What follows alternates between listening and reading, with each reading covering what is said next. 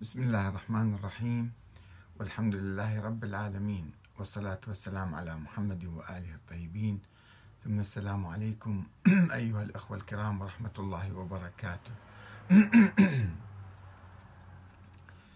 أئمة أهل البيت أو أئمة أهل السنة في الحقيقة يذكرون حديث الكساء وفضائل أهل البيت. فلماذا تنكرها يا أحمد الكاتب؟ هذا سؤال موجه إليه. وذهبت إلى أئمة أهل السنة الذين يذكرون هذا الحديث منهم الإمام أحمد بن حنبل. ومسلم أيضا يذكر هذا الحديث حديث الكساء. وربما بعض البيهقي مثلا أو المستدرك على الصحيحين للترمذي أيضا يذكر هذا الحديث. خلينا نتعرف على هذا الحديث أولا. ونرى الرواية التي يذكرها بعض الأخباريين والحشويين والغلاة من الشيعة ما هي؟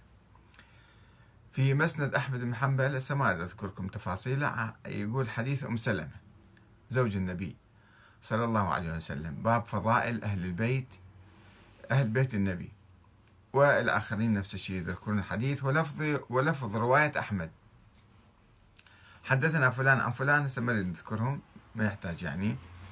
آه، إلى أن يقول حدثني من سمع من أم سلمة أو من سمع أم سلمة. تذكر أن النبي صلى الله عليه وآله كان في بيتها فأتته فاطمة ببرمة فيها خزيرة مثل الحلاوة يعني أو شوربة.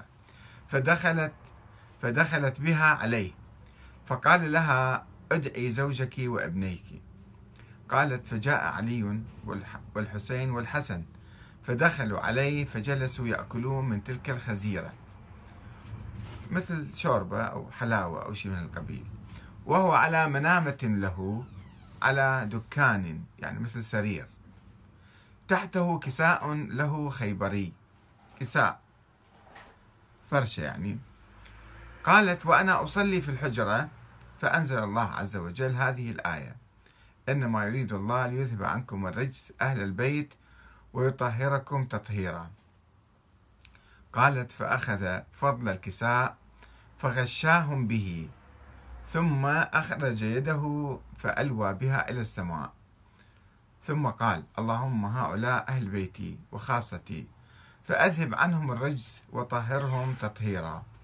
اللهم هؤلاء أهل بيتي وخاصتي فأذهب عنهم الرجس وطهرهم تطهيرا. ثلاث مرات. قالت فأدخلت رأسي هذه من أم, أم سلمة. فأدخلت رأسي البيت حجرة يعني البيت يعني الحجرة. فقلت وأنا معكم يا رسول الله؟ قال إنك إلى خير. إنك إلى خير.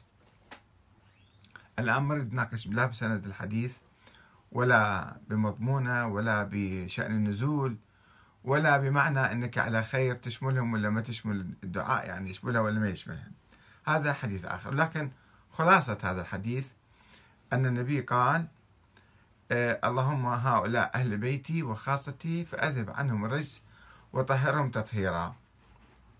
طيب هذا خلاصة حديث الكساء الذي يرويه مسلم وأحمد والبيهقي والترمذي وأئمة أهل السنة الذين يقال أنهم رووا هذا الحديث.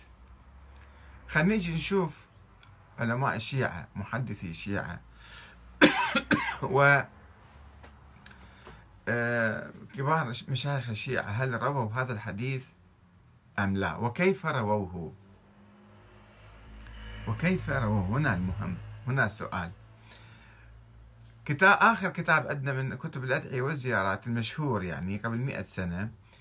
كما تعرفون كتاب مفاتيح الجنان. للشيخ عباس القمي.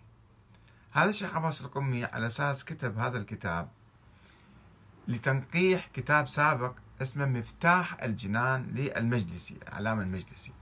وكان به أحاديث وأدعية عجيبة غريبة. فالمحدثون قبل مئة سنة وعلى رأسهم الشيخ النوري الطبرسي وتلميذه الشيخ عباس القمي. هؤلاء كانوا يستنكرون وهم وهم يقبلون روايات ضعيفة كثيرة. ولكنهم كانوا يستنكرون الأدعية والزيارات.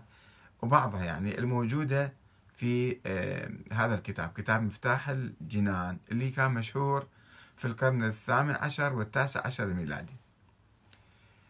فالشيخ عباس القمي انبرى لتصحيح هاي الأدعية والزيارات وتأليف كتاب حسب ظنه وحسب علمه وحسب قدرته على أنه يروي الأحاديث الصحيحة. فلذلك عندما جاء إلى حديث الكساء المشهور بين الناس الآن والله يرحم جدتي نقول بالعراقي ببيتي الله يرحمها هذه كانت كل شهر تعمل مجلس في بيتها وتدعو شيخ شيخ جعفر أتذكر اسمه كان يجي يقرأ حديث الكساء ويروح يعطوه فلوس شوي أو يروح ويتباركون.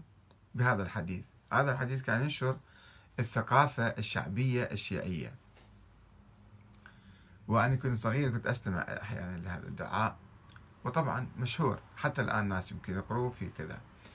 فالشيخ عباس القمي كان عنده موقف سلبي من هذا الدعاء من حديث الكساء ولم يضعه في كتابه. ورفض. هذا حديث موضوع وما موجود في كتب الأدعية القديمة وكتب الحديث الشيعية آه، الاثنا عشرية القديمة أيضا. فكان عندهم موقف سلبي من عنده لذلك الشيخ عباس القمي لم يروي هذا الحديث. مو أحمد الكاتب ما رواه. شيخ عباس القمي رغم كل الأشياء الموجودة بكتاب مفاتيح الجنان لم يروي هذا الحديث. وخلي أقرأ لكم الحديث وأقرأ لكم هو مقدمته وحذر الشديد شيخ عباس القمي رحمة الله عليه كان أيضا حذر من بعض الأحاديث. يقول آه، وطبعا كتاب مفاتيح الجنان تحدثنا عنه سابقا وسوف نتحدث عنه لاحقا إن شاء الله. في أحاديث وأدعية وزيارات موضوعة ودخيلة ومغالية كثيره ولكن هذا الحديث بالذات حديث الكساء كان يعني جدا مفضوح وسقيم وحتى شيخ عباس القومي ما قبل يرويه. وتعرض كتابه كتاب مفاتيح الجنان أيضا بعد وفاته تعرض إلى دس أحاديث أخرى. لم يذكرها هو في كتابه مثل حديث الكساء. وهذا ما كان يخشاه الشيخ عباس القمي ويحرص على تجنبه حيث كان يعمل قدر استطاعته وقدر علمه يعني على صيانة كتابه من الزيادة والنقصان. كان يعرف أنه الناس يجون يضيفون إلى بعدين في الطبعات اللاحقة. ولعن من يقوم بذلك. حتى هو قال الله يلعن واحد اللي يجيب في حديث آخر يضيفه إلى كتابي. لأن عنده تجربة سابقة. حتى أنه تجنب إضافة أدعية أخرى إلى كتابه. بعد الفراغ منه خشية وطبعا طبعا خشية فتح الباب للأهواء للتلاعب بالكتاب. كما يقول هو نفسه في مقدمة مفاتيح الجنان. يقول لقد خطر بالبال بعدما فرغت من تأليف كتاب مفاتيح الجنان وانتشرت نسخه في الأقطار. أن أضيف خطر ببالي يعني أن أضيف آه، إليه للطبعة الثانية إضافات تشتد الحاجة إليها. ولكن الإضافة إلى الكتاب فيما رأيت كانت تفتح الباب للتصرف في كتاب مفاتيح الجنان. إذا أنا أجي الطبعة الثانية هم أحط أدعية جديدة يجون طبعة ثالثة رابعة خامسة هم يحطون أدعية يومية يضيفون دعاء جديد. وهو باب قد يغتنم فتحه بعض الفضوليين متصرفين في الكتاب. إضافة وحذفا يقوموا يتلاعبون به. فينشرون ما عبثت به الأهواء باسم مفاتيح الجنان. شوف شلون كان ذكي كان حذر يعني حقيقة. كما هو المشاهد في كتاب مفتاح الجنان. ولأجل ذلك لن أغير من أصل الكتاب شيئا وإنما ذيلته بملحق يحتوي على هذه المطالب الثمانية ثمان مطالب عنده جديدة سواها كملحق. ما خلاها بنص الكتاب. وإني أدعو إلى لعنة الله القهار ولعنة رسوله صلى الله عليه وآله والأئمة الأطهار عليهم السلام من عبث في كتاب مفاتيح الجنان بشيء. أي واحد يضيف كلمة زايدة أو دعاء زايد الله يلعنه ورسوله والأئمة هذا الشيخ عباس القمي يقول. ورغم ذلك تعال نشوف شنو صار خلال المئة سنة الماضية. ورغم ذلك فقد أضاف ناشر مجهول. وربما أيضا يقال الأعلمي أيضا أضاف ذلك. آه، في بعض الطبعات ملحقا يتضمن أدعية مطولة هذا الناشر المجهول يقول إن المؤلف القمي قد أشار إليها فذكر فواتحها ثم تركها لطولها. يعني هو ذكر المتن الثابت مثلا الأكيد وإضافات على الأدعية. كثير ما هكذا توجد أدعية هكذا. أنه يجون ناس يضيفون الدعاء. مثل دعاء الافتتاح. في فقرات صحيحة وفي فقرات مضافة بعدين. وهذا بحث خاص إن شاء الله. فهذا آه، الناشر شاف الدعاء الطويل اللي مضاف للفقرة الأولى فقال هذا الشيخ عباس القمي ذكر السند فأنا أجيب الدعاء كله. ليش أجيب فقط أجيب فقط المتن البسيط كم سطر مثلا؟ فيقول في هذا في هذه الإضافة والتزوير أن المؤلف القمي قد أشار إليها. فذكر فواتحها ثم تركها لطولها من قال لك ذكرها لطولها هو ما يؤمن بها ثم يورد هذا الناشر المجهول. دائما نشوف الأحاديث مجهولين يضيفون عليها. مثل ما كان يحدث في زمان الأئمة. يأخذون الكتب مع الأصحاب ويضيفون عليها باسم هذا الرجال. يقول ثم يورد الناشر حديث الكساء. ويقول استجابة لطلبات كثير من المؤمنين. وإتماما للكتاب. ارتأينا بذكر حديث الكساء الشريف. نقلا عن كتاب عوالم العلوم. كتاب آخر قديم.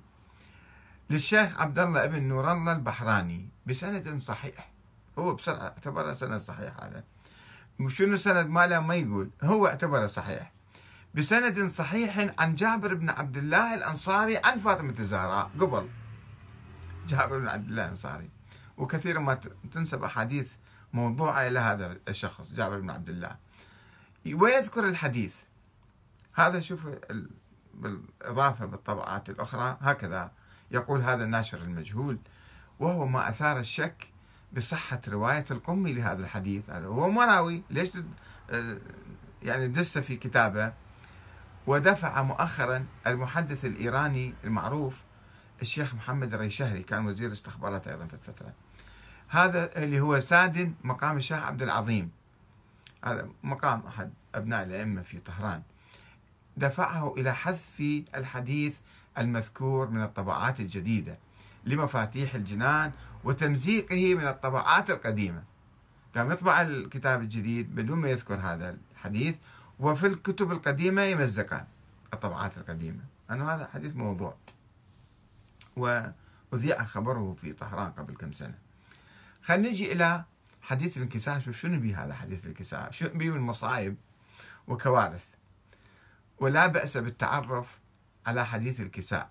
من أجل التعرف على طبيعة الأدعية الموضوعة التي تبث الغلو والتطرف في الثقافة الشيعية الشعبية.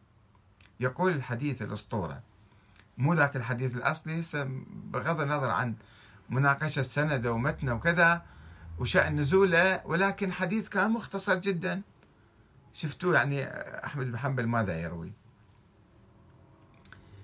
يقول أن النبي محمد صلى الله عليه وآله وسلم ذهب يوما إلى بيت فاطمة الزهراء واشتكى من ضعف في بدنه. كان تعبان ضعف إما جوعان أو تعبان أو شيء من ضعف في بدنه. فتدثر بكساء التب بكساء و... آه ثم جاء الحسن فدخل تحت الكساء. مثل لحاف يعني أو شرشف. ثم جاء الحسين فدخل تحت الكساء. وجاء الإمام علي فدخل تحت الكساء. ثم دخلت فاطمة فقال عندها النبي اللهم إن هؤلاء أهل بيتي. وخاصتي لحمهم لحمي ودمهم دمي يؤلمني ما يؤلمهم ويحزنني ما يحزنهم. أنا حرب لمن حاربهم وسلم لمن سالمهم وعدو لمن عاداهم ومحب لمن أحبهم إنه مني وأنا منهم. فاجعل صلواتك وبركاتك ورحمتك وغفرانك ورضوانك علي وعليهم وأذهب عنهم الرجس وطهرهم تطهيرا. هذا شوية تحريف عن الحديث السابق اللي يرويه أحمد بن حنبل ومسلم. شوية في زيادات يعني بس مو خارج عن الإطار هواية يعني ولو في شوية يعني. فقال الله عز وجل هنا الإضافات الأخرى. ذاك ماكو فقال الله تعالى. هسه هنا اجت إضافات أخرى. فقال الله عز وجل يا ملائكتي ويا سكان سماواتي إني ما خلقت سماء مبنية ولا أرضا مدحية ولا قمرا منيرا ولا شمسا مضيئة ولا فلكا يدور ولا بحرا يجري ولا فلكا يسري إلا في محبة هؤلاء الخمسة الذين هم تحت الكساء. الله سبحانه وتعالى سمع الدعاء وقال هذا الكلام للملائكة. فنزل جبرائيل وأبلغهم بحديث الله ودخل معهم تحت الكساء جبرائيل ليش يدخل تحت الكساء بعد ما أدري؟ وفاطمة موجودة وعلي موجود. شنو شغله يعني يتغطى جو اللحاف؟ شنو هو؟ شوف شلون حديث خرافي يعني. فنزل جبرائيل وأبلغهم بحديث الله ودخل معهم تحت الكساء. وقال رسول الله صلى الله عليه وسلم يا علي والذي بعثني بالحق نبيا واصطفاني بالرسالة نجيا. ما ذكر خبرنا هذا في محفل من محافل أهل الأرض وفيه جمع من شيعتنا ومحبينا وفيه مهموم إلا فرج الله همه ولا مغموم إلا وكشف الله غمه ولا طالب حاجة إلا وقضى الله حاجته. وهذا اللي كان يدفع جدتي رحمة الله عليها أن تقرأ هذا الحديث. دائما تجمع النسوان اللي عندهم مشاكل عائلية ومالية و... ونفسية وما أدري شنو يجمعوا يجمعون حتى يقرون حديث حتى شوية يفرجون عن همهم الله الله موعد ذلك وجبرائيل دي يقول بعد ما في شك بذلك فيقرؤون بس ليه حتى يفرجون عن همومهم. وثم شوف الفكرة أنه الله ما خلق الكون كله من أجل هؤلاء. هذه الفكرة ما موجودة لا بالقرآن الكريم ولا بأحاديث النبي ولا بأحاديث أهل البيت وإنما من أحاديث ذولا هذا الناس الغلاة اللي ينسبون الأحاديث الله والملائكة والأهل البيت. وهذا الحديث غير معروف لدى المحدثين الشيعة القدماء لأنه لم يكن موجودا بهالصورة هذه. أو كان ضعيفا إلى درجة يرفض أي محدث يحترم نفسه الإشارة إليه. ولا يوجد له أي سند. وقد تركه الشيخ عباس القمي. ولكن الناشر المجهول أضافه إلى مفاتيح الجنان. نقلا عن كتاب عوالم العلوم للشيخ عبد الله بن نور الله البحراني المتأخر قبل كم سنة. وليس عن كتب الأدعية والزيارات القديمة المعروفة عند الشيعة من أيام الكليني والصدوق والطوسي وابن قولوي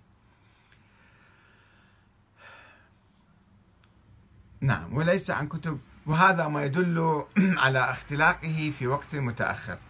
وسواء صحت هذه الرواية أو لم تصح فإن حديث الكساء ينطوي على فكرة متطرفة ومغالية. هي خلق العالم من أجل الخمسة النبي وأهل بيته نبي محمد وعلي وفاطمة والحسن والحسين ذول الخمسة. وهي فكرة لم ترد في القرآن الكريم ولا في السنة النبوية. وتتعارض مع نظرية الاثني عشرية بقية الأئمة وين صاروا؟ إذا بس دول الخمسة. ويحتمل أو يحتمل بعض المحققين أنها من بنات الفرقة المخمسة. فالفرقة بالتاريخ فرقة شيعية مغالية يسموهم المخمسة. فقط ظل يؤمنون بذول الخمسة أصحاب الكساء. ثم انقرضت قبل ولادة الفرقة الاثنى عشرية. الفرقة الاثنى عشرية بالقرن الرابع طلعت. وهذه ربما كانت في القرن الثاني. ومؤلفين الحديث حتى يكبرون القضية ويجعلوهم يعني في شيء آخر. أن الأئمة مثلا وناس يعني النبي يقول يقول لهم إنما أنا بشر مثلكم يوحى إلي. لا الله خالقني قبل الكون والله الله راح يخليني بصفة قاعد على الكرسي مثلا. هذا ما موجود. بس بعض الأفكار تجي من المسيحيين من اليهود من الأديان الأخرى وتدخل في الثقافة ويسوون دين جديد بهذه الأحاديث بهذه الأساطير والخرافات المغالية. فهذا قسم تحدثتكم اليوم عن موضوع أنه حديث الكساء الأصلي أو حتى رغم كل ضعفه هو شيء بسيط. بعدين كيف أضافوا عليه؟ الله شنو تكلم والملائكة شنو تكلموا؟ وجا جبرائيل طب جوا الكساء وياهم؟ هذه كلها أساطير. لذلك علينا أن نحذر من قراءة هذه الأدعية والزيارات. ما نلقى كتاب قدامنا موجود في مسجد أو موجود في مقام من مقامات الأئمة وكأنه هذا كتاب مقدس. لا يا أخوان لا يا أعزاء. انظروا فكروا درسوا شوفوا هذا منو كاتب الكتاب شنو حط بالكتاب. مو شوفوا الناس مثلا يقدسون أو يعظمون هذا الكتاب إذا هذا صار صحيح. لا لازم واحد شوية يفكر. فذاك الأخ اللي يقول لي أنه أئمة أهل السنة يروون حديث الكساء وفضائل أهل البيت وأنت ليش تنكر فضائل أهل البيت؟ أنا ما أنكر فضائل البيت. أنا أشوف الفضائل الصحيحة والمعتدلة واللي يقبل بها حتى يعني علماء الشيعة ما يقبلون بهذه الخرافات والأساطير. هاي مو فضائل هاي خرافات وأساطير وغلو في أهل البيت. أعاذنا الله وأعاذكم منها إن شاء الله. والسلام عليكم ورحمة الله وبركاته.